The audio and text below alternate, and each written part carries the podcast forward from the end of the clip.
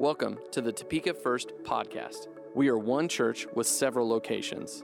Our mission is to reach our community with the message of Jesus. If you would like to give to support this podcast and the ministries of our church, please visit topekafirst.com slash giving. Enjoy the podcast.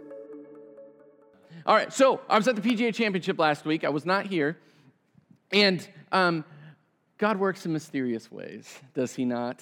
Um, on Sunday, we were sitting in the grandstands, and Tiger Woods is like on his way to like reclaiming his former glory. He hadn't won a major in 10 years. He's storming down the course. You can hear a roar every time he does anything remotely right. He like hits a ball in a fairway. Yes! You know, like he hits it like 20 feet within the hole and he's like, yes! Everybody, birdies, everything. But if you're in the grandstands, you have to save your seats because you want to see what happens at the end of the tournament because we're sitting there on 18. We get to see the approach shots, we get to see the putting, and, but we got to save our seats. So we send one delegate to the food line. I was the delegate. Uh, to get our $5 a piece hot dogs. And so I get in line and I'm like, all right, this line isn't terrible. It's gonna keep moving. It's fine. No big deal. I get in line, I stand behind this, this lady, and we're just sitting there. We're minding our own business for like 30 seconds to a minute. We're just minding our own business. And then this couple walks up behind us. And they are the most, how do I put this politely? They are the most um, they are the personal trainers in your life for patience, is what they are. And so they walk up behind us and, and they're like, Do you know how long this line's gonna take? And we're like, I don't know, we just got in line. I haven't been at this stand this weekend, so I, I don't know. And they're like, How long is this gonna take? She, they ask the next guy in line. The gentleman gets out of line, walks all the way up to the front to a worker, and goes, How long is this line gonna take? And they're like, It'll be 15, 20 minutes. That's about. He's like, no, you haven't seen the line. You need to come with me and look at the line. And so it gets the worker out of line, looks back at the line. he's like, yeah, we move pretty fast through here. We're making lots of food. It's going to be 15, 20 minutes. It's going to be fine. And so the whole time I'm in line, this guy is, is going, man, I don't think it's going to be worth it. He's saying it to his wife. I don't think it's going to be worth it. I don't think we're, I don't think this is going to work. I don't think it's going to happen. And she keeps going, dude, you need to shut up. These people are going to get annoyed with you. And I'm in my head going, amen. You know, listen to your wife. That's just life advice, okay? That applies everywhere. Listen to your wife, and over and over again, over and over and over and over, the whole way up. And then we get about halfway through the line, and he had volunteered as one of the like the volunteers at the PGA Championship. So you volunteer and then you get in for free later. Well, he had these water coupons, and he's got these water coupons, and and he's he's he's he gives me one. He gives me the the girl in front of me one for free water, which is great because he just saved me like forty five dollars for one bottle of water, and and then he has four more, and he goes, I don't think we're gonna be able to use these. I don't think we're gonna be able to use all these. I need to give them away. I need to give them away. And his wife's like, calm down. It's hot out here. You may want one later. Just keep them. You'll be, you'll be fine. You'll be able to get more water later. We'll stay hydrated. He's like, no, I've made my decision. You know me. As soon as I make my decision, I, I have to do it. I have to. And so this is 30 minutes of my life that I'm listening to this guy behind me. Just, just, he's just the most impatient, complaining person ever. And guess what we're talking about today? If you've read ahead in Philippians chapter 2, you'd see that one of the main verses we're going to talk about today it says, Do not complain or argue about everything.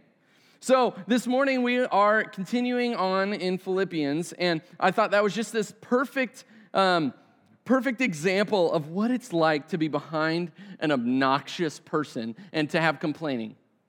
So, Paul gives this command that resonates across all time. It says, Dear brother or dear friends, you always followed my instructions when I was with you. And now that I am away, it is even more important. Work hard to show the results of your salvation, obeying God with deep reverence and fear. For God is working in you, giving you the desire and the power to do what pleases Him. He enables us, He, he works through us to give us those desires. Verse 14 do everything without complaining and arguing so that no one can criticize you. Uh, parents, Philippians 2:14. That's just the first memory verse your kids learn, right? Do everything without complaining and arguing, right? That's what we. That's what you want. Um, uh, for everyone who doesn't have children, uh, this should also be your memory verse. Do everything without complaining and arguing so that no one can criticize you. Do everything that way. It's something we need to prophetically pray daily. Like every morning, go, do everything without complaining and arguing. Do everything without complaining and arguing. I want to be that person. And live that out daily. Live it out daily. It should be this continual prayer. Just like you sing, do it again, do it again, do it again. God's saying, don't complain, don't complain, don't complain. Do it over and over again. It's so important. Could you imagine with me a world without complaining and arguing? The NBA would no longer have this. Right? The NBA would like, the players wouldn't know what to do. There was a whistle. Oh, all right, it was a foul. Let's move on. on your family vacation, there would be no more, are we there yet? Imagine that world, parents. Or some of you who have friends who are just obnoxious, I guess. In our jobs, we wouldn't have, we wouldn't have, um, I don't get paid enough to do that. Employers, how, how or here, um, it's really easy in some of these like example settings to go, yes, I know exactly who that is. Guess what? You're that person for someone else, okay? Just, just fair warning never read the Bible like, oh, it's for them. Read the Bible for you. It's so important that we read these verses and we go, all the positive stuff is mine, all the negative stuff is them. Like, uh, generally speaking, there's a mix of both in everybody. Everybody has uh, things to work on and things they're good at. Um, I'm going to confess something this morning that will shock you in high school, I liked to show on television that um, doesn't necessarily line up with my elitist view of movies that you guys have come to know. Um, it was called Smallville. It's not very good, but I loved it because it was Superman. I couldn't help myself. So uh, I was watching the show, and in the show, there's um, there's uh, another superhero joins the cast and is is part of the you know everything that goes on the week to week thing, and um, and at one point he gets um, he gets outed as he, his secret identity gets outed, and so he he sits down with the newspaper who's complaining that he's who authorized you to do this? What? Why are you going out and doing this on your own? What are you doing this for? And he sits down and he says to this news, this news agency, he says, in a time where we just have bloggers and critics, I'm actually doing something. And it's probably the only profound thing that show ever said. But that's what we become when, we're, when we complain and argue all the time. We come, become the bloggers and the critics. And we forget to actually do something when we fill our life with complaining, we just fill our, our life with worthless things that doesn't, doesn't do anything. It doesn't provide anything for us, and it doesn't provide anything for our like outlook on life. It, it just fills our life with complaining. It fills our life with negative thoughts. And it's hard to get out of that rut once we're in. It's hard to get out of it. How many of you have like gotten to a, a, habit of complaining and then you find when you're around certain people, you just complain? It's just what you do. It's like how you have a conversation. Uh, I'm gonna raise my hand on that one. Yeah, it's uh, it, we get in these moments where it's like we just start complaining. We just complain and we complain and we complain and we complain and we complain because it's what we do. But it doesn't do anything for anybody. It just tears them down. And as we carry on, uh, the, the uh, Philippians chapter 2 says this live clean, innocent lives as children of God, shining like a bright light in a world full of crooked and perverse people. So, I'm going to give you a film and photography lesson. There's a term called contrast. Anybody knows what contrast is? Mike nods really fast. I'm like, yeah, you're, you're an amazing photographer. We get it, Mike. Mike's amazing. If you've ever seen Mike's photography work, or if you've ever been here on a holiday when we take free family photos, Mike is uh, uh, just amazing. But there's this, this idea of contrast, and basically what it means is that there's a differentiation between two things that are right next to each other. So if, if there's, a, there's a, a light part, there's a dark part contrasting against it. There's, um, if you know color temperature, there's cool light and warm light, and they contrast each other. Well, I had a cinematography professor in college. Um, I was taking cinematography class, and and he, he had this rule. He said, put light foregrounds against dark backgrounds, and put dark foregrounds against light backgrounds. And I think what Paul's trying to get at here is this idea of contrast that says, I know you live in the world, I know you're a part of it, but you need to stand opposite of what has gone wrong in the world. You need to stand opposite and shine brightly like a diamond. Um, that's a joke for our, uh, our youth students. We had a, a, group called the Bedazzlers this year, and they're. Uh, their thing was uh, shine bright like a diamond. Um, but we, we have to shine bright in contrast, in, in, in this, this uh, opposition to what has gone wrong in the world. Because not everything has gone wrong. I know God created it. He created people. He, he had this plan of salvation and redemption. And so there are things that the world is doing right, but there's a lot that they're doing wrong. And we have to stand in opposition to what is wrong in the world. We have to be that clear contrast. The, one, of the, one of the definitions I looked up for contrast is this it says, the state of being strikingly different from something else, typically something in juxtaposition or close association. And that's what Paul's commanding. We need to be strikingly different from what is wrong in this world. Strikingly different. Then Paul goes on, he says, Hold firmly to the word of life, then, on the day of Christ's return. I will be proud that I did not run the race in vain and that my work was not useless. I think Paul's getting at one thing here. Make the main thing the main thing. This is something we talked about in, in our leadership team meeting. Make the main thing the main thing. If we preach everything we want to know about Philippians, about the Bible, about everything else, and we forget Jesus, we forget the main thing. And so, this story of Jesus that, that, that the scriptures lays out that he, he, he, he's God and he comes to earth as, as a child and is born and lives 30 years of, of basically anonymity. And then he goes into this earthly ministry for three years, healing the sick, raising the dead, bringing, bringing people to him left and right, talking to the poor and, and, and to those who have been marginalized outside of the, the religious structure that people put in the way. And he, he comes and he shares the gospel with them and shows them what the scriptures were actually saying the whole time and where they had missed it. And then, because he challenged the authority of those in power, they decided to kill him.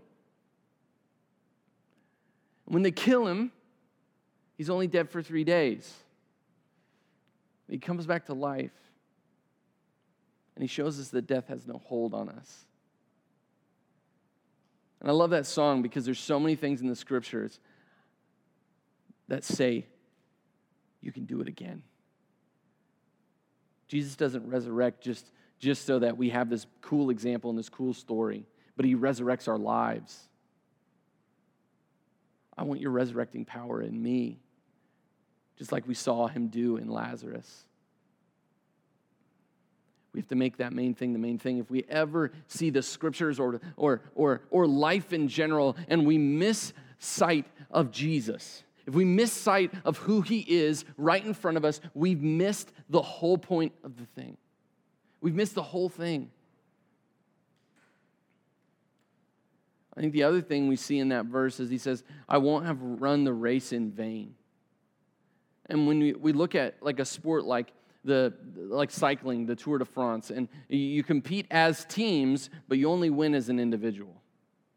It's really interesting how this works. It, they have somebody who they, who they set up to win the tournament. Every team has somebody they want to win the tournament.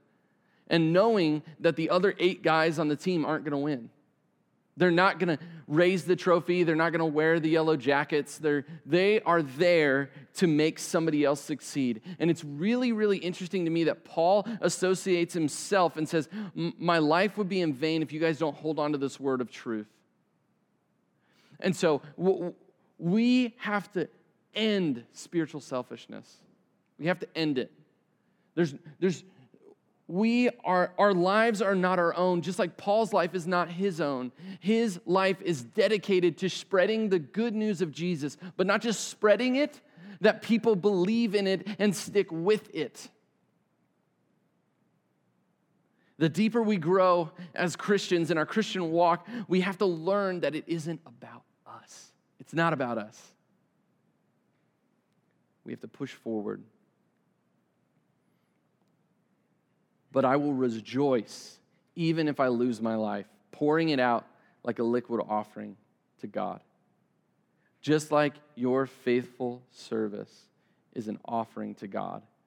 And I want all of you to share that joy. Yes, you should rejoice, and I will share your joy. Rejoice in holding on to what is true and what is good. Rejoice in knowing that your faith is in the right place. But I love that term that Paul uses. He says, a liquid offering, pouring out a liquid offering to God. And as soon as I read that, I, I was called back to this story in, in, in 2 Samuel chapter 23, where, where David says he wants a drink of water from the well outside the gate at Bethlehem. But there's a problem. The Philistines have occupied Bethlehem.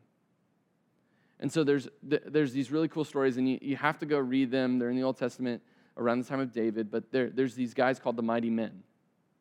And there's some amazing stories about them. But this particular story, they have, there's like 30 of them that are like gain this title, but there's three main ones. And the three they decide without David's like command that if my king wants a drink of water from the well outside the gate at Bethlehem, we will get him a drink of water outside the gate at Bethlehem. And so they leave and they fight through this line just to get a drink of water for the king. And they and they they they fight and they get the water and they come back and they present it to David, and David did something very, very strange. He did something very, very strange. Takes the water. And he pours it out on the ground. And then he said this. He said, The Lord forbid that I should drink this he exclaimed. This water is as precious as the blood of these men who risked their lives to bring it to me. So David did not drink it. These are the exploits, the examples of the exploits of the three. I think in Paul speaking to the Philippians, he's saying, Christ has given me this life.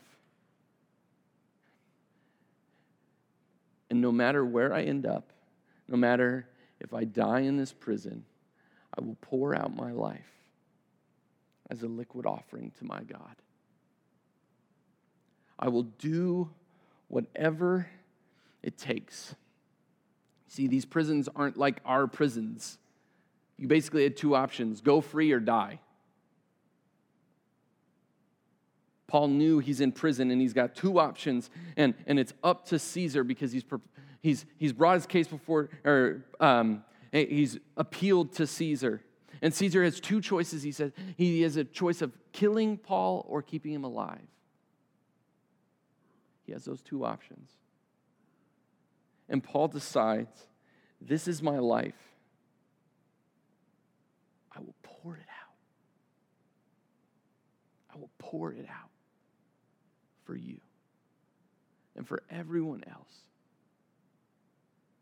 And that's the story that he's trying to get across to the Philippians and to us now. Are you pouring out your life? Or are we asking our friends, our coworkers, the people in our church, our family to go run behind enemy lines to get a drink of water and going, oh, that's so good. Can I get a refill? We have to end this spiritual selfishness. It has to go away because we pour out our lives for those around us. We run the race so that others can find his name. We do all these things so that the other person, the person outside of ourselves, can meet this Jesus that we love, that we can sing, do it again, do it again, do it again, do it again, do it again. That's like when what we're going to sing here in a second is, is reckless love. And the reckless love of God is this that He would leave the 99, and in the Bible, the 99 are the people of God to go find the one lost sheep, the one that is outside of His love, outside of His grace, outside of His mercy. That God, our crazy, reckless God, would leave this idea of all these things that He has for the one. And that's what Paul is commanding each and every one of us to do. Are we pouring out our lives for our coworkers? And if you work in a church like me, our coworkers are pretty much all Christians. Am I pouring out my life for my neighbors? Am I pouring out my life for my family? Am I pouring out my, my life for my friends who have wandered away? Those are the questions that we have to ask ourselves. Because the truth is, there are people that have not heard his name. And the Bible says, How will they know if we don't tell them? Isn't that a harsh reality? How will they know if we don't tell them? How will they know? As the band comes up and we're going to sing a song as our prayer this morning, I'm to sing this out. I can never have a conversation and say, How will they know if we don't tell them? without giving you an opportunity to know. So this morning, with everybody's heads bowed and eyes closed, I'm going to ask you this simple question Do you know him? And I don't want an answer, I want you to think about it. Do you know him? This man who was also God that came to the earth to die and to come back to life. Do you know him?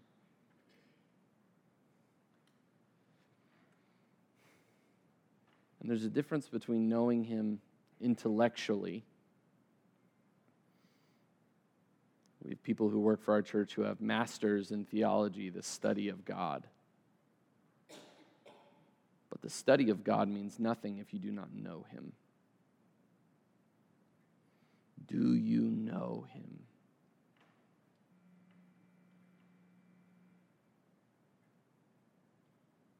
The Bible says if we believe in our heart and confess with our mouth that Jesus is Lord, we'll be saved. This is one of those moments where it's now on you. If you don't know him, it's on you. You have to make that choice. Nobody else can do it for you. My father's faith is not my faith. My mother's faith is not my faith. There's no salvation through my siblings or salvation through my parents or my friends. There's salvation through Jesus alone.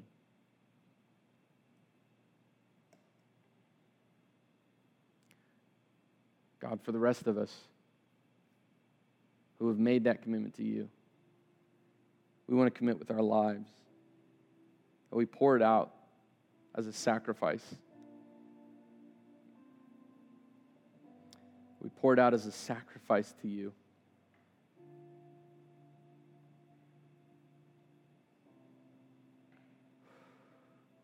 That we would take the cup and pour it out.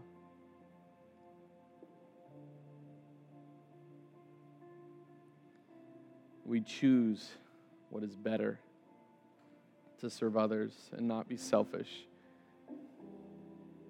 God, I pray that consumer Christianity would die to make way for the real thing.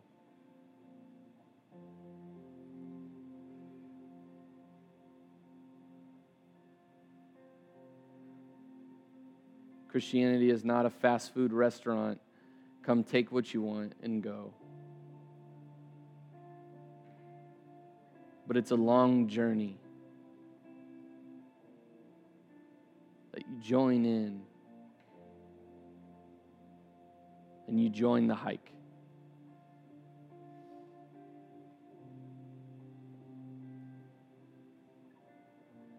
God, make me like that.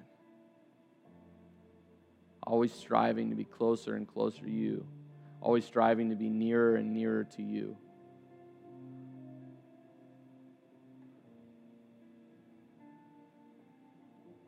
longing like Paul that my life is not in vain.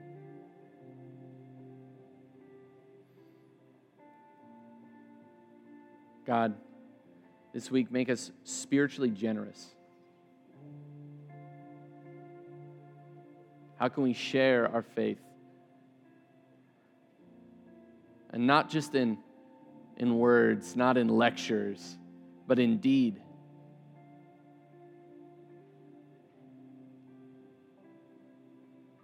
How, we can, how can we help our neighbors?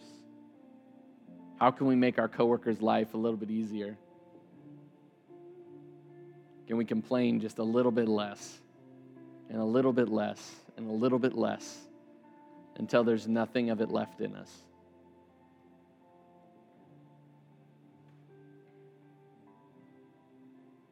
God, thank you that you're a good God. In your name we pray.